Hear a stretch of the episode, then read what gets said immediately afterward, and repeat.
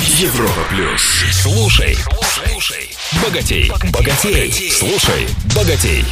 Привет всем! С вами Роман Аргашоков, специалист по управлению личными деньгами. Иногда я слышу от своих учеников, а если у меня не получится?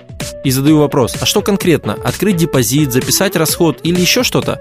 И люди отвечают, ой, а я не думал в таком формате, боялся абстрактно в целом. Все воспринимают управление деньгами как магию. Очень, знаете, похоже на анекдот. Пачка сигарет за 50 рублей в день забирает у тебя 18 250 рублей за год. На эти деньги можно было на неделю слетать в Прагу. Я вот не курю. Вопрос, почему я еще не в Праге? Но управление деньгами далеко не магия, а набор причин и следствий. Если у вас есть цели, квартира, машина, тому подобное, то есть причина быть при деньгах. Если вы не контролируете свои доходы, расходы, активы, пассивы, то сколько бы вы ни зарабатывали, деньги разлетаются. Если у вас нет финансовой защиты, резерв денег и страховка, то вы можете отложить достижение крупных целей, потратить накопление на лечение. В результате крупные покупки откладываются, также нет уверенности в завтрашнем дне. Если у вас нет личного финансового плана, то совершение крупных покупок без кредита для большинства нереально. И кажется, что доходы нужны в 3-5 раз больше, чем нужно на самом деле.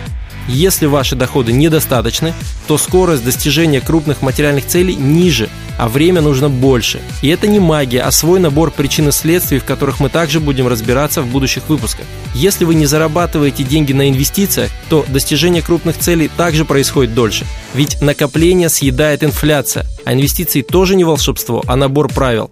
Если ваши психологические установки по поводу денег деструктивные, то вы саботируете собственные успехи, сомневаетесь, работаете в полсилы, в отличие от людей, которые понимают, что финансовая успешность – норма жизни и работают в полную силу. Управление деньгами на 100% похоже на вождение автомобиля. Переключаешь передачи, регулируешь скорость движения, крутишь руль, соблюдаешь правила. Вообще ничего сложного. В фоновом режиме вы это делаете. А вспомните свой первый урок вождения. Казалось нереальным одновременно совершать столько действий.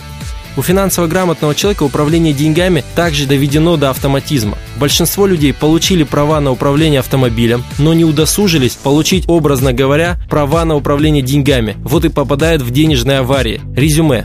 Научитесь управлять своими деньгами. Разложите финансовую грамотность на понятные инструменты, причины и следствия. Количество денег в вашей жизни и ее качество сразу же начнут расти. В следующем выпуске я развенчаю один важный миф об инвестировании и расскажу, как разобраться в этой теме. С вами был Роман Аргашоков. Желаю всем финансовой свободы. Слушай, слушай, богатей, богатей. На Европе плюс.